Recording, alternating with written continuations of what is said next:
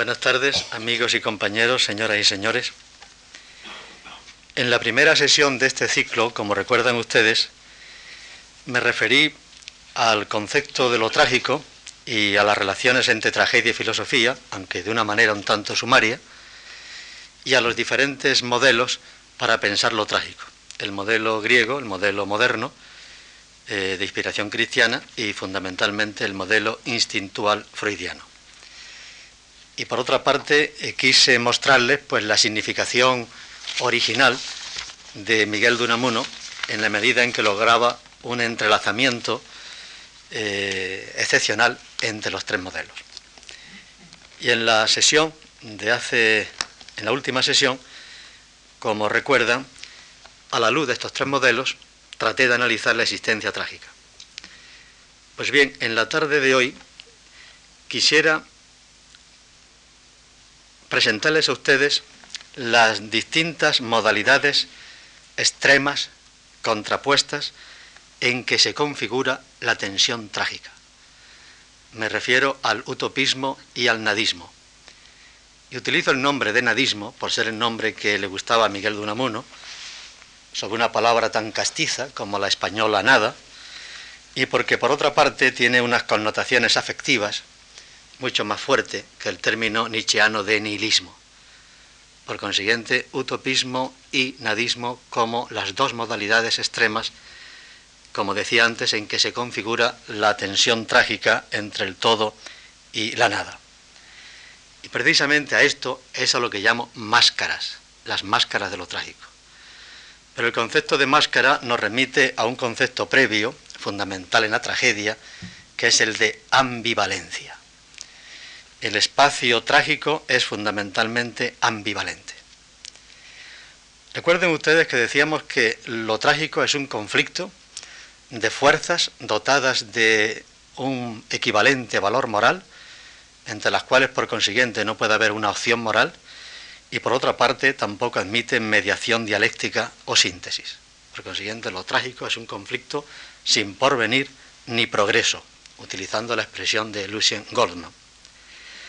Pues bien, todo acontecimiento, llámese suceso, acción, personaje, etcétera, que entra en el espacio de lo trágico, está tomado por este conflicto.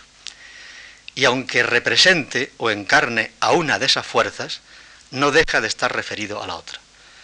De manera que, diríamos, cualquier acción eh, simbólicamente encarna a una de las fuerzas contendientes, pero en tanto que estas fuerzas están entrelazadas entre sí, no puede dejar de estar atravesada o referida a la fuerza opuesta.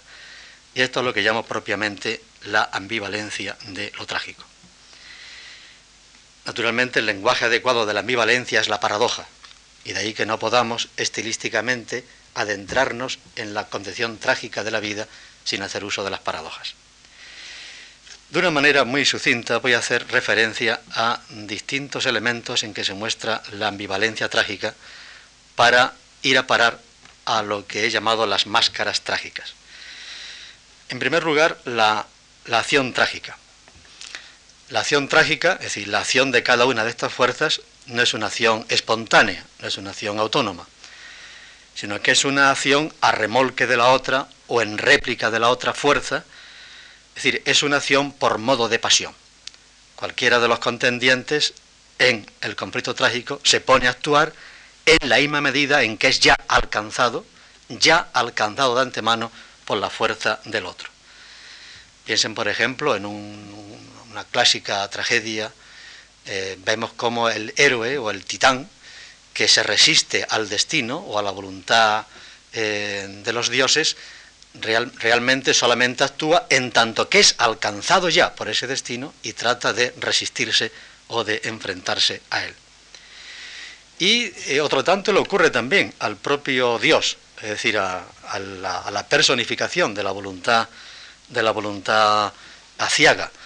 Es verdad que parece como si la actividad partiese espontáneamente de Dios, pero el dios malo eh, siente la resistencia granítica de la voluntad del titán y, por así decirlo, rebota su voluntad con la del propio héroe y se siente afectado por la propia resistencia del héroe que padece la tragedia. Por consiguiente, no hay una acción eh, que esté limpia, que esté exenta de pasión. Pues bien, que una acción se nos dé por modo de pasión es a lo que llamamos sufrimiento. La esencia de lo trágico es el sufrimiento, no el dolor, que es algo mucho más eh, biológico eh, o más psíquico, es el sufrimiento en el sentido moral, puesto que toda actuación en el espacio de lo trágico está ya de antemano afectada por, una, por el soporte o la resistencia de una fuerza adversa. Ahora se explica eh, aquella afirmación unamuniana de que sólo el dolor es la puerta de acceso a la verdad sustancial. Solo quien sufre conoce y llega a descubrir el secreto de lo trágico. No hay ninguna sabiduría trágica que pudiéramos alcanzarla poniéndonos al margen de la propia tragedia, sino participando en ella mediante el sufrimiento. La misma ambivalencia que he mostrado en la acción-pasión, toda acción es ya por modo constitutivo pasión, tenemos en la actitud trágica, a la que se le ha dado el nombre eh, de resignación. Eh, la resignación es la actitud del que se sabe alcanzado por un destino inesquivable y que tiene que perecer bajo él. Eh, sin embargo, no se trata de una resignación pasiva, no se trata de abandonarse, por así decirlo, inerte a la fuerza del destino, sino que es una resignación activa, una resignación militante, eh, que no declina en ningún momento el enfrentamiento con el destino. Nietzsche cuando se refería a este tema hablaba del pesimismo de los fuertes, es decir, la resignación no es por modo de dimisión, de dimisión de la lucha, sino por modo de confrontación permanente, aunque se cuente de antemano con la certeza de la derrota. Este es el pesimismo de los fuertes que son capaces de mirar cara a cara el enigma, o lo que llamaba Nietzsche la sabiduría de Sileno, de que todo el mundo está vacuo, de que todo el mundo está vacío, y sin embargo no dimite, no dimite en la lucha por buscar un sentido a la existencia. Por consiguiente, tenemos aquí en la actitud trágica la misma ambivalencia, resignación activa, la misma paradoja que encontrábamos en la acción-pasión. Y para ejemplificarlo, un texto de Unamuno, eh, entre tantos otros que se podían traer a colación, y entre tanto resignación activa, que no consiste en sufrir sin lucha, sino en no apesadumbrarse por lo pasado, ni acongojarse por lo irremediable, sino en mirar al porvenir siempre, porque ten en cuenta que sólo el porvenir es el reino de la libertad. Otro, no voy a agotar eh, porque sería un poco largo, pero otro elemento, acontecimiento, mejor dicho, dimensión de lo trágico donde se percibe la ambivalencia es en el sentido de la culpa. ¿Hay culpa en la tragedia? ¿Hay inocencia en la tragedia? Parece que ni lo uno ni lo otro. Como ha dicho Max Scheller, allí donde se pregunta quién tiene la culpa y podemos inculpar a alguien, podemos asignar una responsabilidad en el sentido ético o jurídico, allí ya no hay tragedia. Porque entonces entendemos que el desenlace trágico es un castigo precisamente a la culpa. Porque consiguiente no puede haber tragedia donde alguno de los contendientes en el conflicto trágico tiene realmente la culpa de lo que está sucediendo. Esta paradoja la expresaba en sus estudios estéticos Kierkegaard todavía con mucha más, con mucha más fuerza. Donde hay absoluta culpa o donde hay absoluta ausencia de culpa no puede haber tragedia. Donde hay absoluta culpa hay castigo, donde hay absoluta ausencia de culpa hay simplemente colisión ciega de fuerzas naturales. Pero esa simple colisión no origina un planteamiento trágico. Por consiguiente, en cierto sentido diríamos que eh, en la tragedia hay inocencia. Pero tampoco es verdad que haya inocencia, porque eh, cada uno de los contendientes se siente ya tomado por un fondo, un fondo caótico, irracional, abismático del propio ser. Se siente eh, traspasado por eh, una, una, situación abiertamente irracional que no estaba en su mano elegir. Por consiguiente, diríamos que de hablar de una culpa había que hablar de una culpa originaria de una culpa originaria, de una culpa que se tiene por el hecho de existir, por el hecho de estar ya tomado en el conflicto mismo de la existencia, pero que es anterior al sentido ético jurídico de la culpa. Bien, eh, podríamos, eh, insisto, en otros aspectos como el conocimiento, analizar la ambivalencia de lo trágico, pero me interesa sobre todo la ambivalencia en los personajes. Y es a esto a lo que llamo las máscaras de lo trágico. Las máscaras son figuras o encarnaciones de la tensión trágica entre el todo y la nada, por utilizar los términos modernos, y sin embargo estas figuras emblemáticas que eh, encarnan el conflicto no representan únicamente a una fuerza, sino que a través de una de estas fuerzas están siempre veladamente remitiendo a la otra. Este revelar veladamente, este revelar indirecta o simbólicamente es lo propio de la máscara. Todos los personajes trágicos llevan una máscara. Llevan una máscara en tanto que están revestidos en la tragedia de la fuerza que simboliza la máscara. Pero esa es una máscara equívoca, porque esa máscara no deja también, como decía antes, de aludir a la contrafuerza, a la fuerza contraria que se da en el espacio de lo trágico. Por ejemplo, pensemos en Prometeo. Nietzsche ha estudiado en el origen de la tragedia la ambivalencia de Prometeo como personaje trágico. Ustedes recuerdan que Prometeo es el héroe trágico por excelencia, que por haber robado el fuego a los dioses lo condenan a una eterna expiación eh, sobre una roca del Cáucaso mientras un buitre eh, se ceba en sus hígados. Pues bien, ¿quién es Prometeo? ¿Cuál es la máscara de Prometeo? ¿Es un héroe apolíneo o es un héroe dionisiaco? Cualquier versión es posible. Por un lado, Prometeo encarna la voluntad del titán que lucha por alcanzar el fuego, y con el fuego la técnica, y con la técnica diríamos toda la posibilidad de la creación humana, por consiguiente de las formas, el arte, pero del otro lado, eh, Prometeo tiene algo dionisiaco, porque Prometeo supone la rebelión contra todo lo que son demarcaciones fijas o estáticas en el orden del ser, y por consiguiente contra las fronteras que estaban establecidas de una vez por todas entre el reino de los mortales y el reino de los dioses o de los inmortales.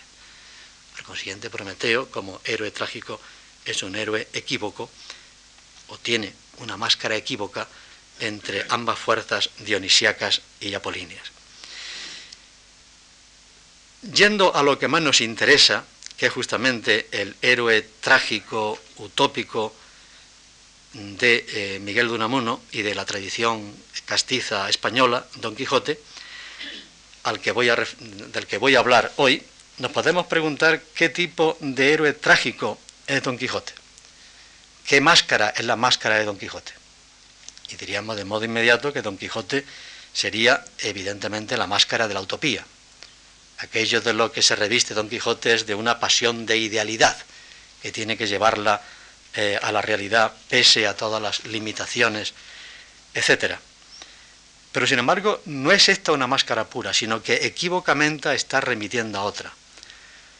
Porque Don Quijote sigue teniendo conciencia de la oquedad del esfuerzo humano. Porque Don Quijote sabe de antemano que es burlado y que por todos los caminos del mundo, por donde va eh, derramando sus hazañas, le persigue algún encantador que se burla de su propio esfuerzo. Por consiguiente, hay un fondo nadista, un fondo nadista en este Don Quijote, eh, fondo equívocamente señalado a través de la propia máscara de la utopía. Imaginémonos un héroe eh, del nadismo, un héroe antiutópico, un héroe mm, del quietismo absoluto, tal como luego veremos en la, final de mi conferencia en el protagonista de la novela última de Miguel de Unamuno, San Manuel Bueno Mártir. No tiene nada de quijotesco, no hay en el fondo de esta máscara nadista del buen cura eh, ateo, eh, aparentemente ateo, increyente, eh, don Manuel Bueno, no hay ningún fondo quijotesco. Y nos damos cuenta que en el fondo del nadismo está la desesperación de alcanzar lo absoluto. Y por consiguiente hay en el fondo del alma del héroe del nadismo una, una, utopía que se ha vuelto, de la que se ha desesperado. Dicho de otro modo, diríamos que el escéptico de madurez fue un lírico en la juventud. Y por consiguiente todo escepticismo vital esconde siempre un lirismo defraudado, un lirismo, eh, diríamos, del que se ha desesperado. Pues bien, eh, ante estos ejemplos, prometió de un lado Don Quijote o el héroe antiutópico, nadista por excelencia, en la obra de Miguel de Unamuno, que sería Don Manuel Bueno, mártir, eh, creo que se entiende lo que presento aquí como las máscaras de lo trágico, es decir, configuraciones de la tensión trágica de distinto movimiento, de distinta dirección, utopismo, nadismo, pero que se dan traspasadas una a la otra, remitiendo veladamente la una a la otra. Y de ahí el carácter de máscaras equívocas. Esto nos lleva a pensar en la doble cara de la tragedia. En el conflicto trágico se puede ver en una doble vertiente, en sur, en vez y en su revés, y cómo esta doble cara siempre remita a la otra o está traspasada por la otra. Quisiera partir para presentar esta doble cara de la tragedia de un texto de Gulner eh, en su obra dialéctica de la sociología y de la ideología. Un texto en que de pasada, y no muy a cuento con la tesis que va desarrollando en el libro, nos dice que lo trágico y lo utópico son como hermanos gemelos o hermanos siameses que están unidos por la espalda. Entre lo trágico y lo utópico se da una cierta comunidad, una cierta afinidad. Por ejemplo, en ambos hay una distancia infinita, insalvable, entre el ser y el deber ser, entre lo trágico y lo utópico. Y en ambos también se da la falta de mediación o la falta de compromiso entre lo uno y lo otro. De manera que estaría muy acertada esta imagen de los gemelos siameses. Pero hay una diferencia, dice Gulner, entre lo uno y lo otro que lo trágico es resignación y lo utópico, sin embargo, es una actitud enérgica de cólera frente al mundo, de, rabia frente al mundo y a las decepciones que genera el mundo. Bien, a mí me parece que Gulner con este planteamiento dice una media verdad, porque no es verdad que lo trágico sea mera resignación. Como dije al principio, es resignación activa, resignación militante, por consiguiente, no es quietud, sin, más. El héroe trágico puede ser aniquilado, pero nunca será derrotado. Incluso su propia aniquilación es la victoria que alcanza el héroe trágico frente al destino. Diríamos que la aniquilación del héroe trágico mella, mella la propia voluntad del dios aciago o del dios adverso que lo ha condenado a ese destino. Por consiguiente, no hay una mera resignación, sino que hay resignación activa como decía antes. Y de ahí que, según mi planteamiento, no sea enteramente cierta esta proposición de Gulner de que lo trágico y lo utópico son hermanos unidos por la espalda. Pero este texto de Gurner me da pie para replantear el asunto en otros términos. Lo que están unidos por la espalda es lo utópico y lo nadista. Y esa unión por la espalda es decir, el intermediario, la bisagra, la tensión que une por la espalda como hermanos y ameses, la aspiración utópica y la seducción nadista por la nada, es justamente lo trágico. Lo trágico es esencialmente conflicto, conflicto, como decíamos el otro día, donde no hay acuerdo, ni victoria, ni mediación, ni síntesis. Ahora bien, este conflicto se da evidentemente en la tensión todo o nada, y hay, por así decirlo, una reflexión interna entre ambos términos. Como dice Miguel de Unamuno con frecuencia, o tiramos al todo o tiramos a la nada. En otro momento lo formula en los siguientes términos. O nos sobra ánimo para el mundo o nos sobra mundo para nuestro ánimo. Por consiguiente, diríamos que en el conflicto trágico polarizados en esta tensión entre el todo y la nada, tal como se formula, como veíamos en el primer día en el pensamiento moderno, puede ocurrir que sea la desesperación de la nada la que enciende en nosotros el ansia de la totalidad. Por consiguiente, esta aspiración al todo no es una aspiración ingenua, sino que está provocada por la desesperación de la nada. Y puede ocurrir inversamente que sea la desesperación de alcanzar al todo la que nos arroja en brazo de la nada. Por tanto, diríamos que hay un, un doble movimiento, un movimiento de doble dirección, en la que cada acción es pasión y por consiguiente está provocada por la acción contraria. No habría aspiración a la totalidad si no fuera porque intentamos, porque nos esforzamos rehuir la nada como único destino de la existencia, pero tampoco habría eh, seducción por la nada, como ocurre en ciertos estados de éxtasis negativos, de éxtasis de la disolución, no habría seducción por la nada si realmente no estuviéramos desesperados de alcanzar la totalidad. Y esto es lo que me hace pensar que se trata de eh, dos eh, movimientos entrelazados que son como la doble máscara utopista e inadista de la propia tensión trágica. Los textos de Miguel de Unamuno sobre el particular son muchos y quisiera por lo menos eh, había de ejemplo, puesto que este ciclo es a propósito de Miguel de Unamuno, aunque me refiero a un marco mucho más extenso de pensamiento, pero en fin, había de ejemplo, me gustaría leer alguno. Por ejemplo, este, ¿qué es sino el espanto de tener, de tener que llegar a ser nada lo que nos empuja a serlo todo, como único remedio para no caer en eso tan pavoroso de anonadarnos? La, aspiración a la totalidad es un remedio, es decir, es una alternativa frente al otro principio entrópico, que es la, seducción eh, por la nada. En otro momento eh, habla Unamuno de que la conciencia de la propia nada radical, de la conciencia de la propia nada radical, se cobran nuevas fuerzas para aspirar a serlo todo. Es una expresión, la de cobrar nuevas fuerzas, eh, muy, muy vigorosa, muy plástica, porque eh, alude a la española castiza de sacar fuerzas de flaqueza. de la conciencia de nuestra propia nadería, de nuestra propia insustancialidad, de nuestro ser condenado a la muerte, digamos, se cobran fuerzas eh, saltando, diríamos, desde la desesperación de la nada para aspirar a la eh, totalidad. Eh,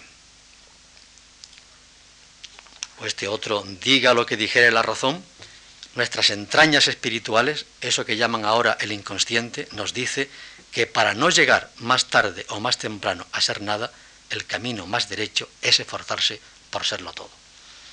Por consiguiente, realmente Miguel de Unamuno presenta eh, continuamente el, engarce, el entrelazo de la máscara utópica y de la máscara nadista como eh, dos movimientos que se provocan recíprocamente, de modo que el uno sale o surge en el intento de evitar al, otro. Evidentemente el todo o nada mm, que es el dilema, la disyunción fundamental de la existencia trágica moderna, eh, en otro tiempo, como ustedes recuerdan, lo tomó Unamuno como una tentación luciferina, una tentación satánica. Así, por ejemplo, se dice en los ensayos en torno al casticismo y en la novela Paz en la Guerra, que es eh, coetánea de los ensayos. De alguna manera le parecía a Miguel de Unamuno que eh, aquí residía un poco la pretensión del hombre de ser su propio autocreador, eh, pretensión que tiene siempre como su revés el impulso de autodestrucción, porque la mejor prueba de que se es creador y que se es creador absolutamente es destruir la obra que se hace. Digamos, la prueba de que el creador está por encima de su obra es que puede anularla o aniquilarla.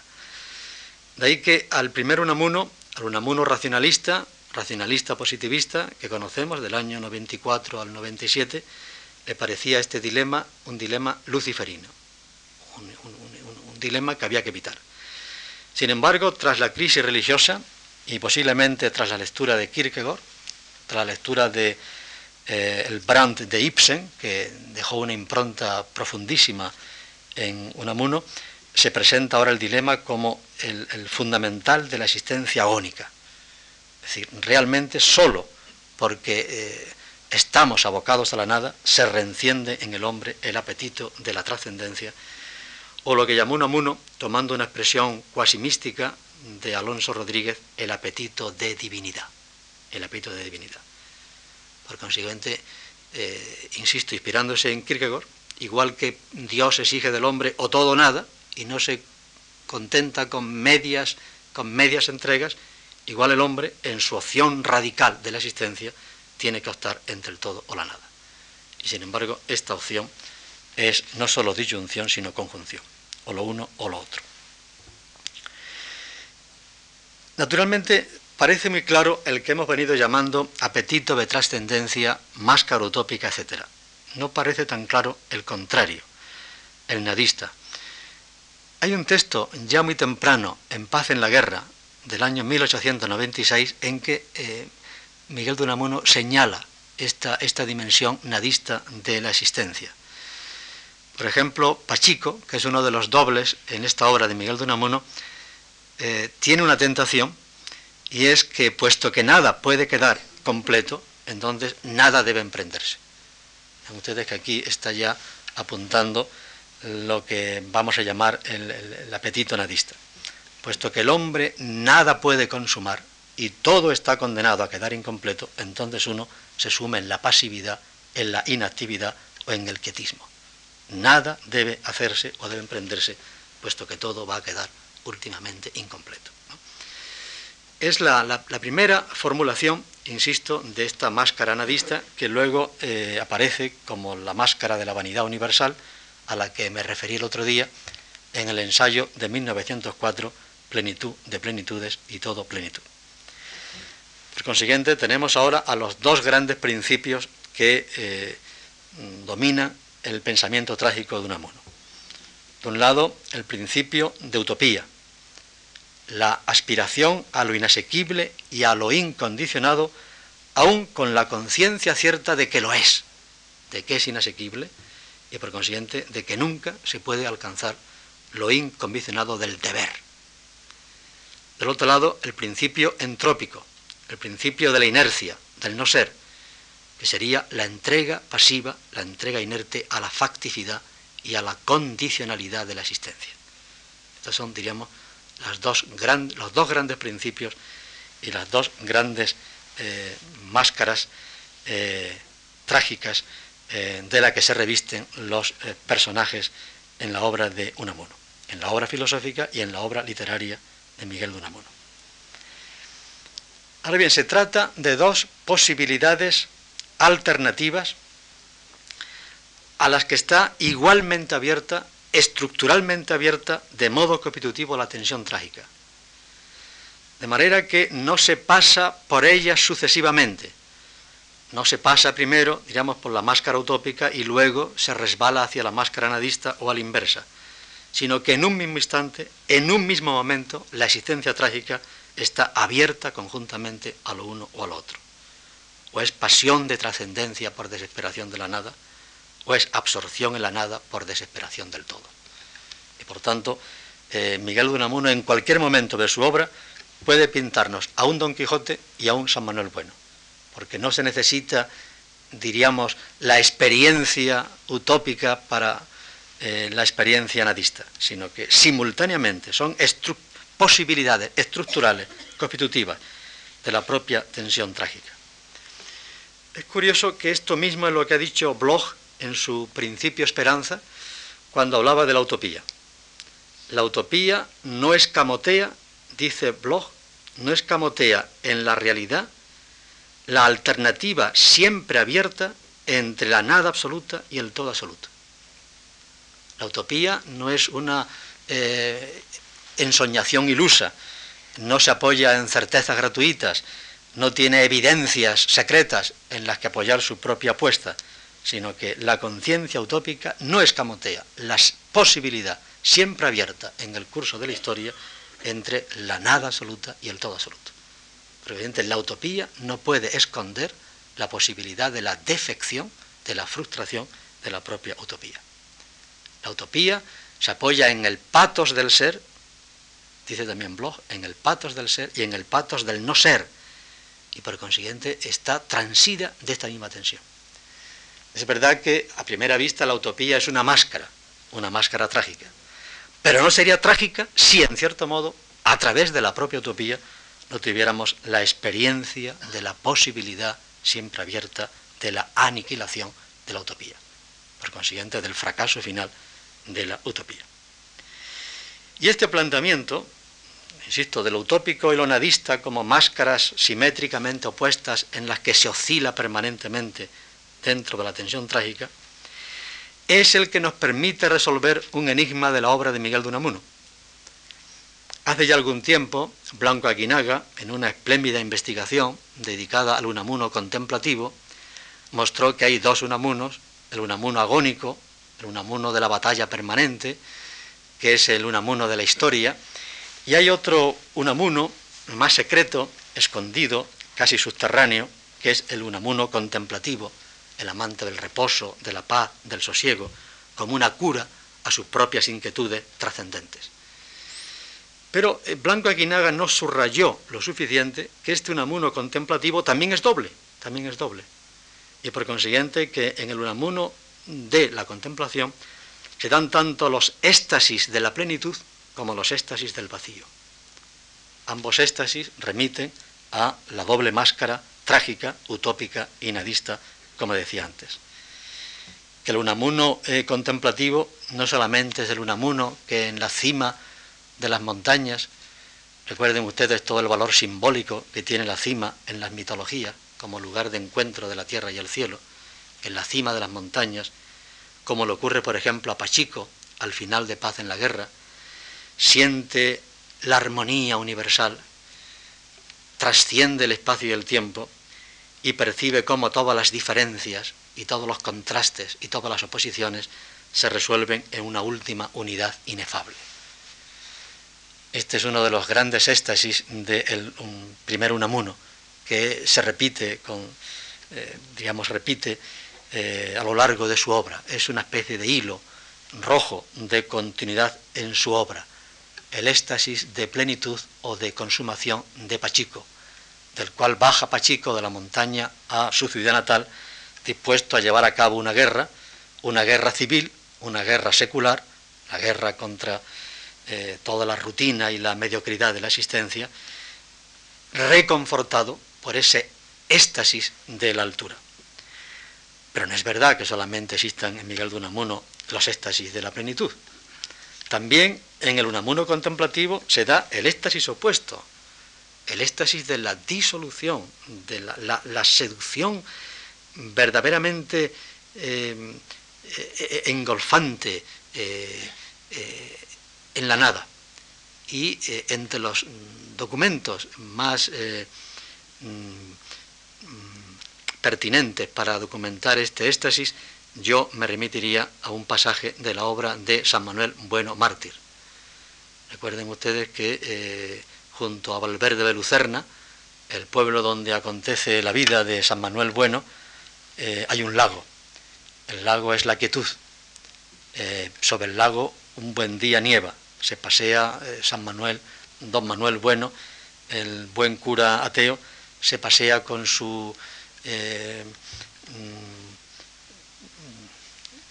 iba a decir ahijada espiritual, no, no encuentro la palabra justa, su ahijada espiritual Ángela de Carballino, que es la que escribe la historia del martirio de don Manuel Bueno. Y eh, en aquel momento en que la nieve como un sudario cae y se disuelve eh, en el lago quieto y eterno, en el fondo del cual, en cuyo fondo hay una aldea sumergida, el antiguo Valverde de Lucerna, tenemos uno de los éxtasis de disolución, de engolfamiento en la nada más profundo de Miguel de Unamuno. Luego veremos que eh, mm, don Manuel Bueno sufre su martirio, consiste precisamente en esta experiencia del vacío del mundo. Y por consiguiente, eh, ante el lago y la quietud del lago y el modo en que la nieve eh, se aquieta y se disuelve en la eternidad, en la quieta eternidad y muerta eternidad del lago, tenemos uno de los grandes éxtasis de la disolución. Bien, con esto eh, he presentado ante ustedes el sentido que le doy a las máscaras y la ambivalencia eh, de ambas máscaras, la utópica y la nadista, en tanto que oscilan entre sí eh, en la, como una danza eh, en la tensión trágica. Me gustaría ahora, eh, con algún detenimiento, aunque no excesivo, analizar ambas máscaras. La máscara quijotesca, que es, hemos dicho que es el principio de la utopía, y la máscara nadista en San Manuel Bueno. Quizás lo más novedoso que presento ante ustedes esta noche es esta lectura del curateo como la contrafigura de Don Quijote y por consiguiente como una máscara trágica polarmente opuesta, simétricamente opuesta a la quijotesca, pero tocado por la propia tragedia que sufre Don Quijote. Pues bien, ¿qué significa Don Quijote como encarnación del espíritu de la utopía en la obra de Miguel de Unamuno. La primera respuesta que se nos ocurre es que eh, Don Quijote es la máscara trágica de que se reviste Miguel de Unamuno tras la crisis espiritual de finales de siglo, de 1897, a la hora de aparecer en la eh, escena pública española, en el gran teatro del mundo, en el gran teatro del mundo que era la España de su tiempo. Miguel de Unamuno ha tenido una crisis más o menos religiosa, una crisis del fe. Eh, parece que a, través de esa crisis no puede ya acceder al cielo, a la consolación del cielo católico, eh, pese a los esfuerzos que hace por creer o por, practicar al menos alguna de las obras que vinculamos a la fe religiosa dogmática. Mm, don Miguel de Unamuno no puede aparecer como creyente después de la crisis en su vuelta a la vida pública española, pero tampoco puede aparecer como el libre pensador crítico que era antes. Es decir, con el vacío de las creencias que genera todo escepticismo. Sino que necesita, de alguna manera, se han relativizado estas dos dimensiones en su confrontación, en la crisis, y por consiguiente necesita revestirse de una máscara o de un personaje que eh, de alguna manera sea lo uno y lo otro. Sea el personaje que encarna una fe, pero una fe no mediada por ningún dogma explícito, sea el personaje de una pasión agónica, pero sin embargo un personaje que está salvado del escepticismo vital por su, propia, por su propia fe. Este personaje es Don Quijote. Don Quijote es la figura simbólica que le ayuda a crear,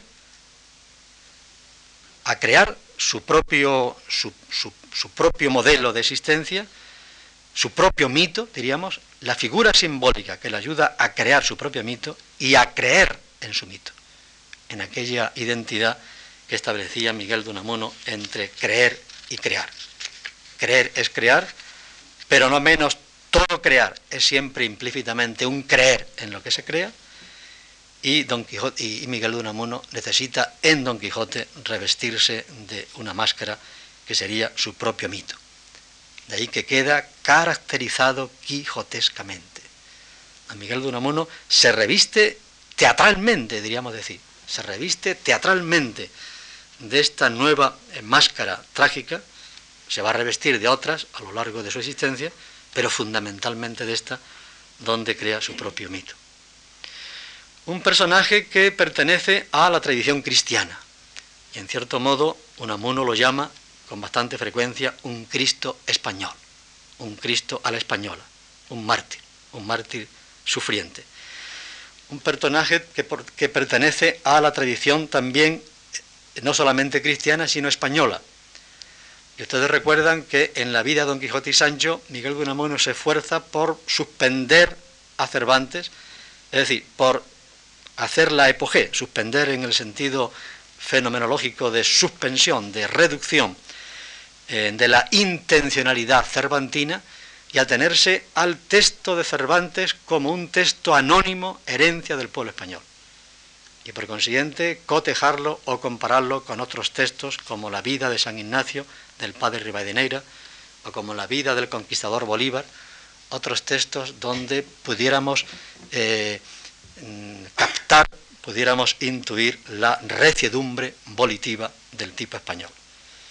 De ahí que a Miguel de Unamuno se le antoja que Don Quijote es un arma gemela de los conquistadores, de los fundadores, de los místicos, y como ellos tiene el alma en vuelo de lo eterno, en vuelo de lo eterno, pero evidentemente en ese vuelo que se arranca desde la desesperación de la nada o ante la nada. Pero este personaje, que pertenece a la tradición cristiana y a una secular tradición española, está sin embargo proyectado o vertido a una empresa secular. Y por consiguiente, Miguel de Unamuno lo, eh, por así decirlo, lo eh, filtra de cualquier interpretación eh, religiosa para entenderlo como un nuevo caballero andante de una aventura secular es la aventura de la justicia, de la libertad, etcétera, en la eh, farándula española de aquellos años. Por consiguiente, esto es lo primero que significa esta máscara en Miguel de Unamuno, su propia autocaracterización. En segundo lugar, Don Quijote es un paradigma, es un paradigma de existencia.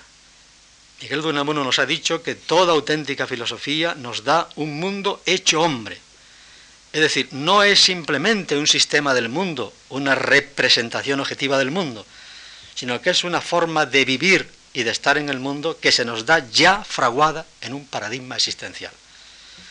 Toda auténtica filosofía, como toda auténtica poesía, es un hombre hecho mundo o un mundo hecho hombre. Pero bien, esto, un mundo hecho hombre o un hombre hecho mundo, una filosofía ya ya encarnada, ya representada, ya fraguada como modelo de existencia, es también Don Quijote.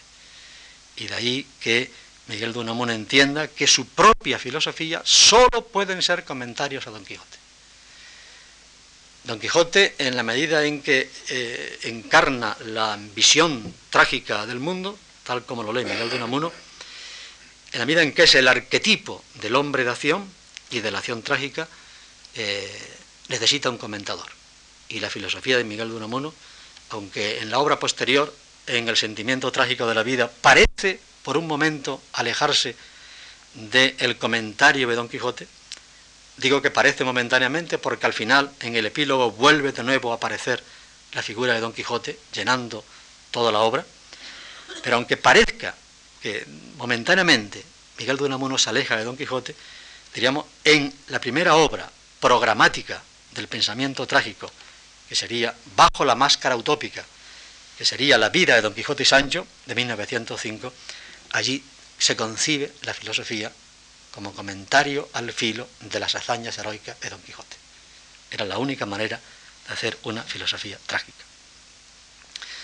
Obviamente ha cambiado la perspectiva de los hombres del 98 de todos ellos, porque todos ellos se sintieron seducidos, atraídos por el mito del Quijote, pero muy especialmente de Miguel de Unamuno a la hora de enfrentarse al personaje cervantino.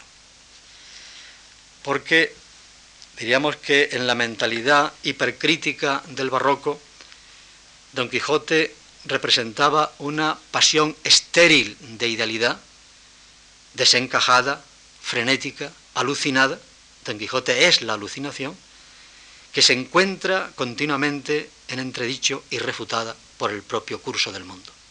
Así es como los pensadores barrocos ven esta figura melancólica, tristemente melancólica de Don Quijote, la cabeza agacha, eh, sobre los hombros vencidos, y a través de ello quieren denunciar una estéril pasión de idealidad que había consumido a los españoles.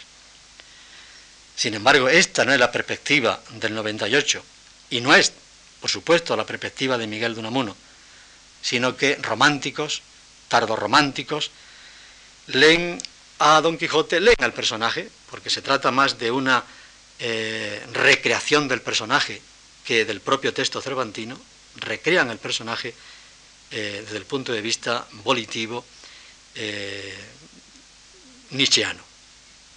Por consiguiente, subrayan los aspectos dinámicos, los aspectos energéticos fundamentalmente de Don Quijote.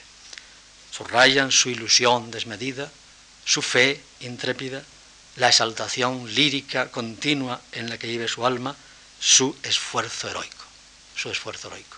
Este es el Don Quijote verdaderamente eh, anómalo, si lo, si lo, contrastamos con, la, eh, con el texto cervantino que revive eh, en el comentario de Miguel de. El arquetipo de un héroe de acción, inspirada en un idealismo moral. Podemos preguntarnos, puesto que ya a partir de 1905 va a ser tan decisiva la polarización de Miguel de Unamuno sobre el personaje quijotesco, podemos preguntarnos cuál fue la motivación profunda que lleva a Miguel de Unamuno a eh, su eh, quijotización, a su fusión con el alma de Don Quijote. Pérez de la Dehesa, en su obra sobre el socialismo del primer Unamuno, eh, desliza un juicio que me parece inmensamente importante. Habla él de una pérdida de confianza en el hombre español que tiene Miguel de Unamuno a comienzos de siglo.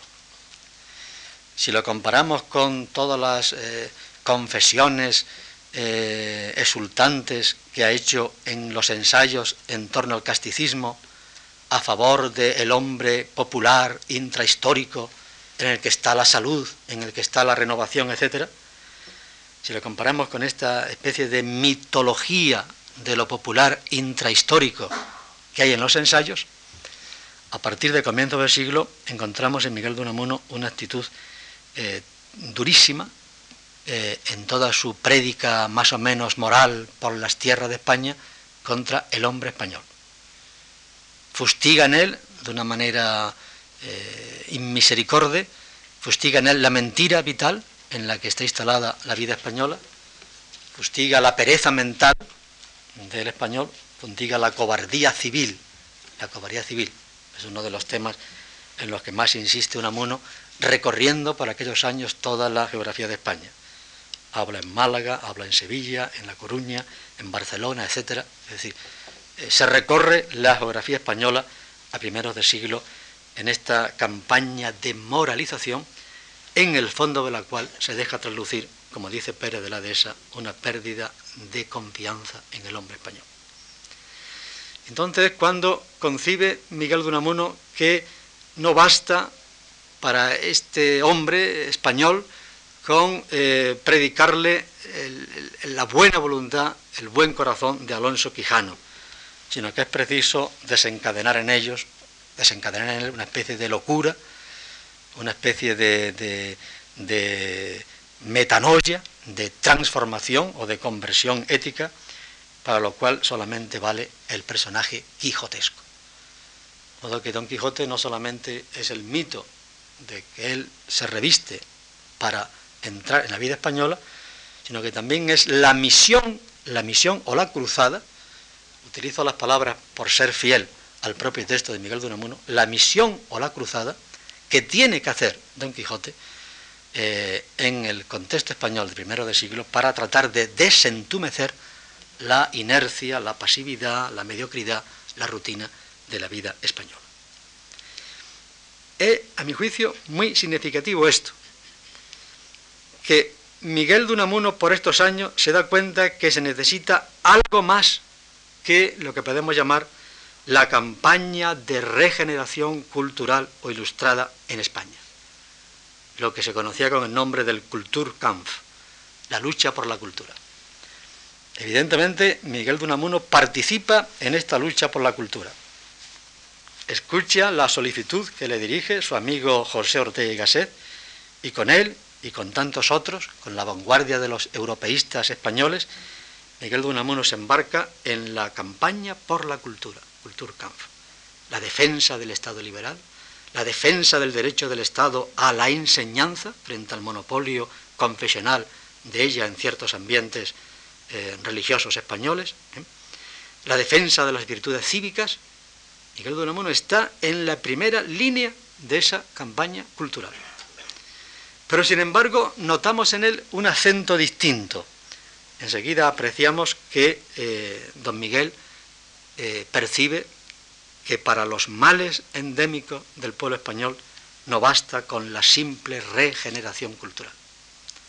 Ni regeneración, porque en el fondo el programa de la regeneración era un programa de eh, virtudes menores, incluso de ciertos remedios puramente domésticos, como dirá críticamente Miguel de Unamuno, ni tampoco revolución, ni revolución desde arriba, ni revolución desde abajo, porque él estaba en la creencia de que todas las revoluciones son inútiles si no van acompañadas o inspiradas por una profunda reforma moral. Y de ahí que, eh, aun participando, como acabo de decir, sin ningún tipo de reservas en la campaña de los europeístas en favor de la cultura, don Miguel de Unamuno ha trascendido esa campaña y la ha llevado a una nueva cruzada misional que tiene un sentido fundamentalmente ético e implícitamente religioso.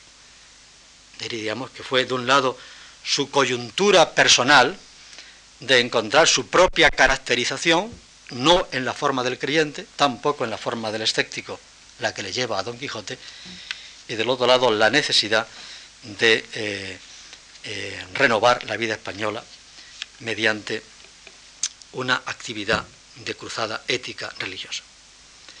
Decía que esta campaña en la que se embarca Miguel de Unamuno tiene implícitamente un sentido religioso, en la medida en que es una campaña que implica una exigencia absoluta. Ahora bien, a este sentido religioso lo llamó, con un gran acierto a mi juicio, la desamortización del Evangelio, o en otro momento lo llama la civilización del cristianismo. Es preciso desamortizar el Evangelio o otro, en algunas cartas a Arzadún e incluso en algunos textos habla de que es preciso civilizar el cristianismo. Desamortizar el Evangelio quiere decir quitarlo de las manos muertas en las que se encuentra y ponerlo en manos productivas, quitarlo de las manos clericales en las que está administrado eh, como una eh, herencia, diríamos, eh, no suficientemente productiva de hábitos de civilidad, de de y ponerlo en manos civiles, en manos seculares, donde pueda producir esos nuevos hábitos. Y tenemos sentido que tiene civilizar el cristianismo. Es decir, el cristianismo no convertido en religión civil. Ya hice el otro día la referencia a que el Unamuno socialista del año 95-96 entiende el socialismo como una forma de religión civil es decir, como una religión laica, inmanente, donde está el depósito de las creencias fundamentales que pueden aunar la convivencia, que pueden crear un vínculo básico de convivencia, puesto que la religión tiene una función eh, social aglutinadora. Eh, cuando más tarde eh, Unamuno toma ciertas distancias, tan solo cierta distancia con respecto al socialismo, no se trata de hacer del cristianismo una religión civil, pero sí se trata de que el cristianismo sea aquella religión que inspira los hábitos de civilidad. Es decir, la defensa de la libertad, la búsqueda de la justicia, el deseo de la fraternidad y de la solidaridad. Evidentemente Miguel de Unamuno creía que solo un cristianismo reformado, un cristianismo evangélico, interior, eh, podía ser el, sustento o, o el fundamento de las virtudes cívicas que faltaban en España. Es posible que para entonces él hubiera leído a Miel y una de las reflexiones fundamentales del ginebrino, de que no es posible un Estado liberal con una religión antiliberal. Y sobre todo, decía eh, Amiel, no es posible Estado liberal sin religión alguna. Con lo cual, eh, de haber leído Miguel de Unamuno como yo pienso por esta fecha a los apuntes del diario de Amiel, estaría resonando esta lectura detrás de este propósito de la desamortización evangélica del cristianismo, convirtiéndole en una religión que pudiera fundar en España hábitos de civilidad. Eh, ahora bien, no hay, no hay ruptura entre Don Quijote y Alonso Quijano no hay eh, escisión interna, porque eh, Miguel de Unamuno cree que el quijotismo es la locura específica que podía surgir precisamente de la buena voluntad en el sentido kantiano que representa el corazón de Alonso Quijano el Bueno. Hay algunos apuntes eh, muy significativos en este sentido. Cada loco enloquece de su propia cordura, dice Miguel de Unamuno, con una, una finura psicológica excepcional. Cada loco disparata sobre su propia cordura. Por consiguiente, la locura de cada uno es la medida hipertrofiada de su propia, de su propia cordura. Y de ahí que la única locura posible e imaginable en eh, Alonso Quijano era la locura quijotesca, la locura del idealismo ético o del principio utópico, tal como acabo de referirlo. O bien, en otro momento, la locura de cada uno es la reacción típica a la presión ambiental. Consiguiente, frente a la presión integrista de un catolicismo bastante inerte y frente a la otra presión de una ilustración igualmente integrista, positivista, inquisitorial, Miguel de Unamuno cree que como reacción posible, como reacción única, tenía que darse la locura quijotesca. De ahí que en el fondo de la figura de Don Quijote lo que subyace, lo que pervive, es la buena voluntad de Alonso Quijano. Paso por alto porque eh, sería abusar de ustedes una caracterización más precisa de Don Quijote como el caballero de la fe, o el caballero de la virtud, o el caballero de la esperanza, etcétera, etcétera. Eh, de alguna manera son ya rasgos más o menos tópicos, aunque merecería la pena de tener tiempo de detenernos en ellos. Tan solo hago mención a una cosa. Se ha dicho por algunos que Don Quijote representa el ansia de la fama, que Dulcinea es la encarnación de la fama y el apetito de esa inmortalidad secular o laica que es la fama. Y por consiguiente que hay en, la vida de Don Quijote y Sancho una filosofía y teología de la fama. Esto no es enteramente falso, pero mm, es también una media verdad.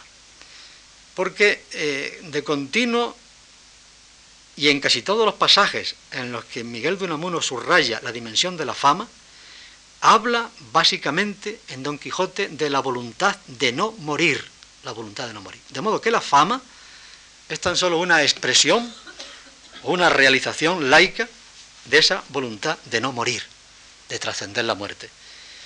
Y en esta voluntad de no morir es donde hay que ver una especie de interés trascendental, no puramente psicológico, en la autoafirmación de la conciencia y de la conciencia ética, de la creación de valor. De ahí que yo creo que no se deba, no se pueda interpretar el quijotismo de Miguel de Unamuno simplemente como una religión laica de la fama, sino como la encarnación del principio utópico implícitamente religioso de la voluntad de no morir. Voluntad, insisto, que solo se realiza en la vida moral, en el orden moral. Ahora bien, este Don Quijote eh, es trágico o no? ¿O eh, es víctima de una alucinación y por consiguiente de una eh, pasión, como decía antes, estéril de idealidad?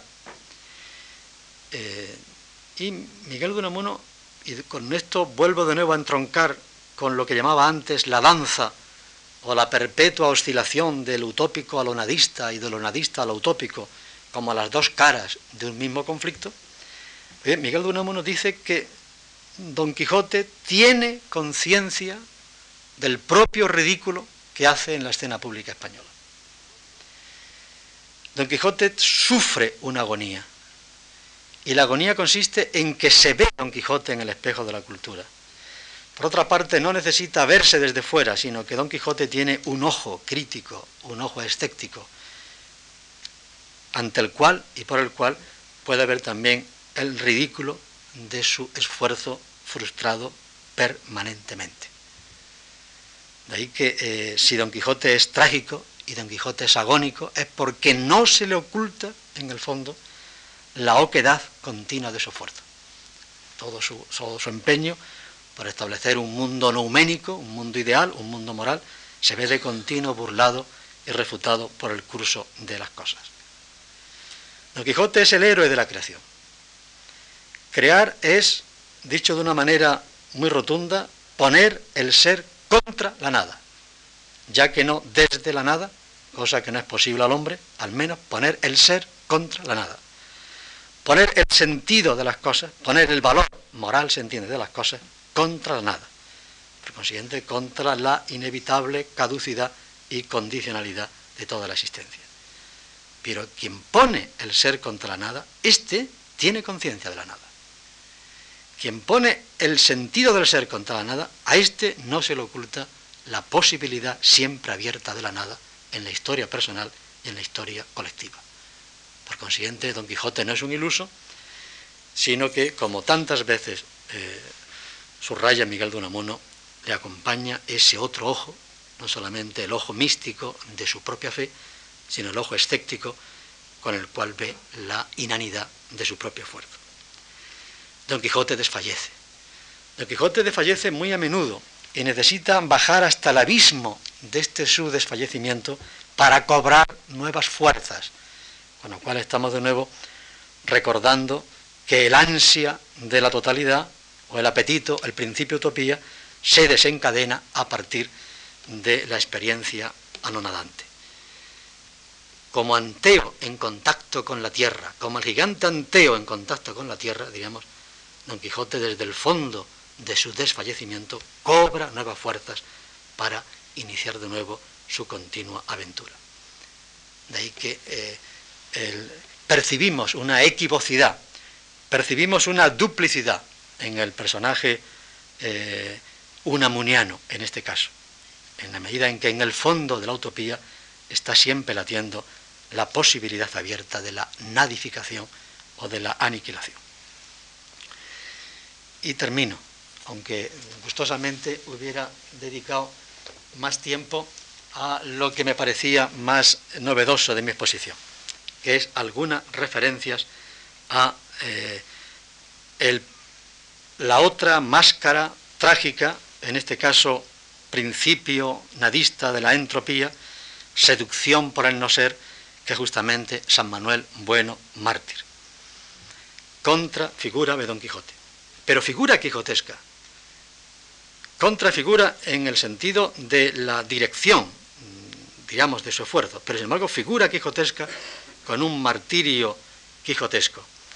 Y de hecho en la introducción a San Manuel Bueno, Unamuno subraya esta afinidad fundamental que tiene su nuevo personaje literario, el curateo, con Don Quijote.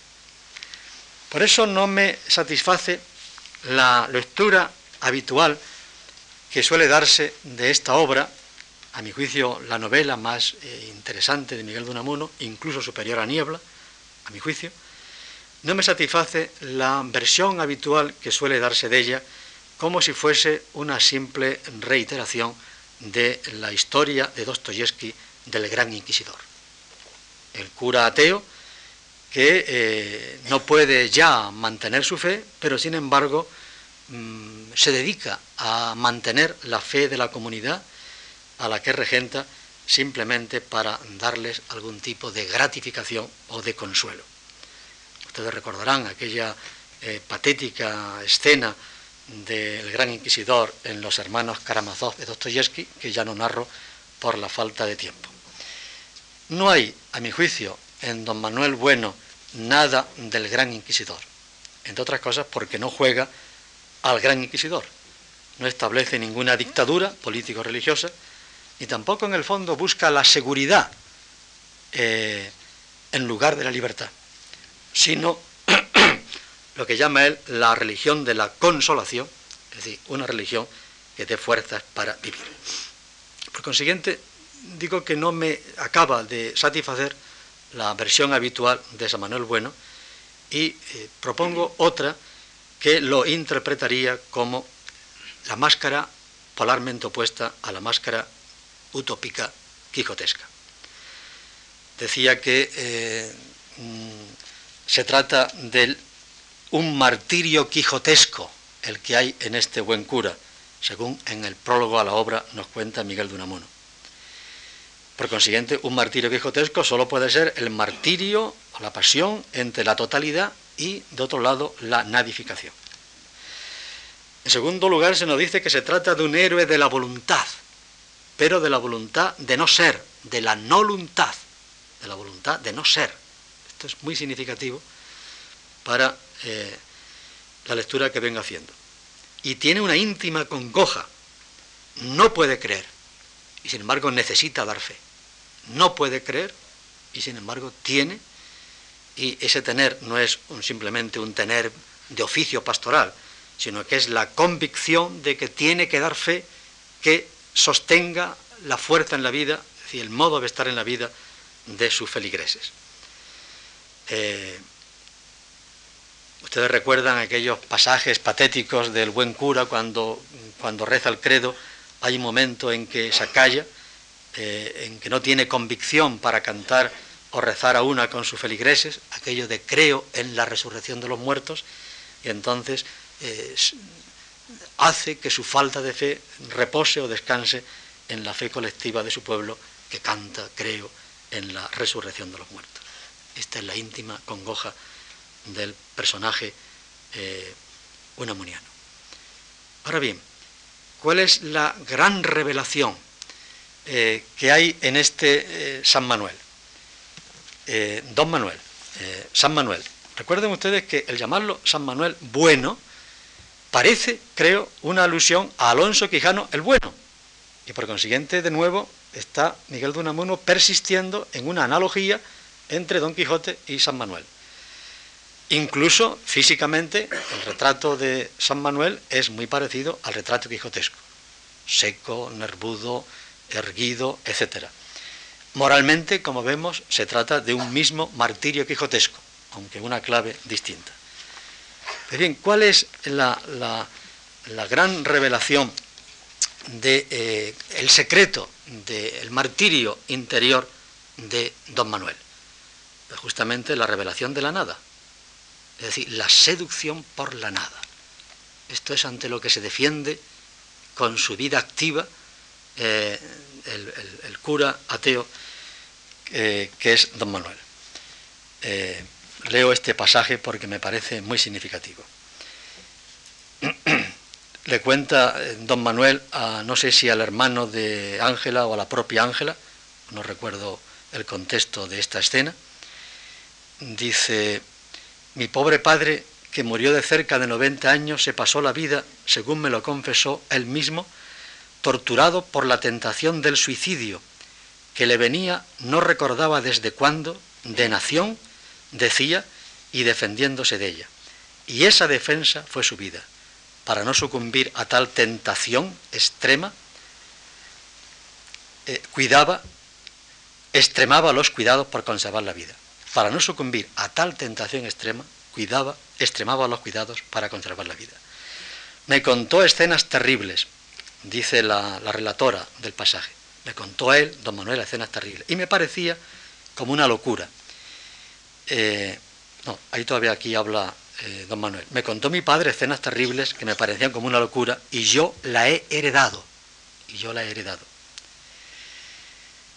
¿Y cómo me llama? Están delante de ese lago donde hay una ciudad sumergida que es Valverde de Lucerna, una ciudad muerta, y donde, como dije antes, caía un día la nieve como un blanco sudario. Pues bien, dice, ¿y cómo me llama esa agua que con su aparente quietud la corriente va por dentro, espeja el cielo. Mi vida, Lázaro, es una especie de suicidio continuo, un combate contra el suicidio, que es igual, pero que vivan ellos, que vivan los nuestros. Y luego añadió, aquí se remansa el río en lago, para luego, bajando a la meseta, precipitarse en cascadas, saltos y torrenteras por las hoces y encañadas, junto a la ciudad, y así se remansa la vida aquí en la aldea.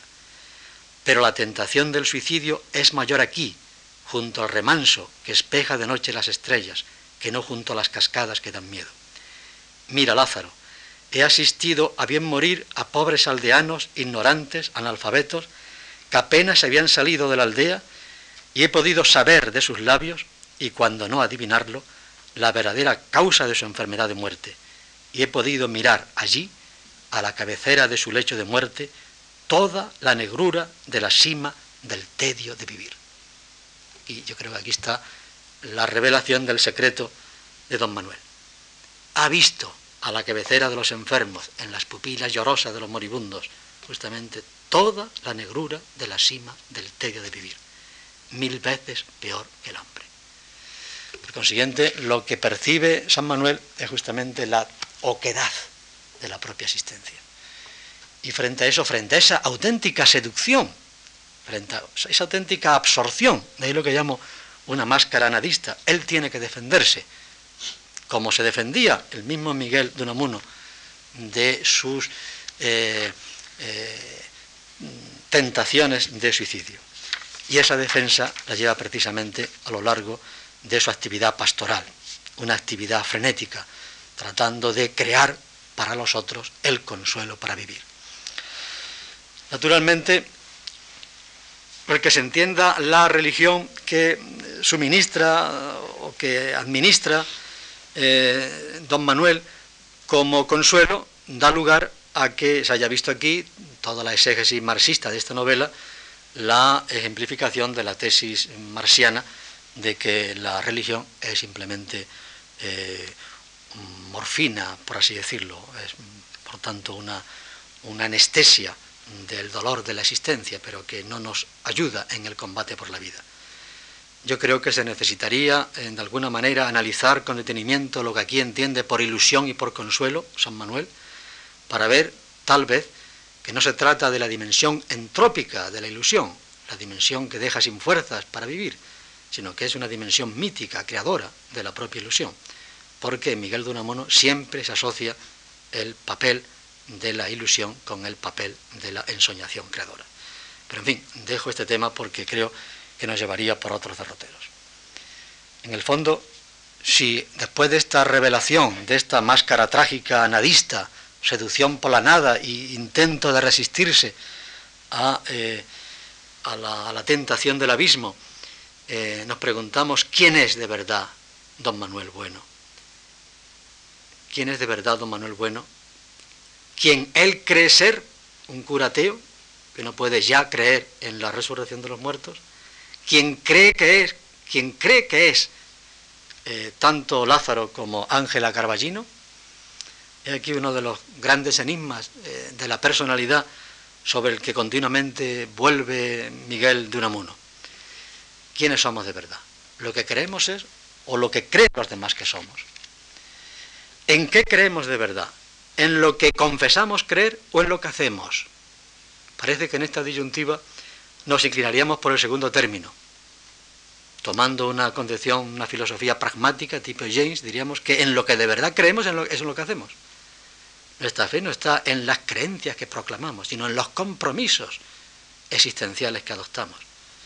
Por consiguiente, había que revisar eh, la personalidad de San Manuel Bueno a la luz, no de lo que él cree ser, sino de lo que creen que es, no de lo que él cree o no cree en su confesión, sino de lo que él hace realmente en su propia vida cuando se entrega a una actividad que genera la ilusión consoladora.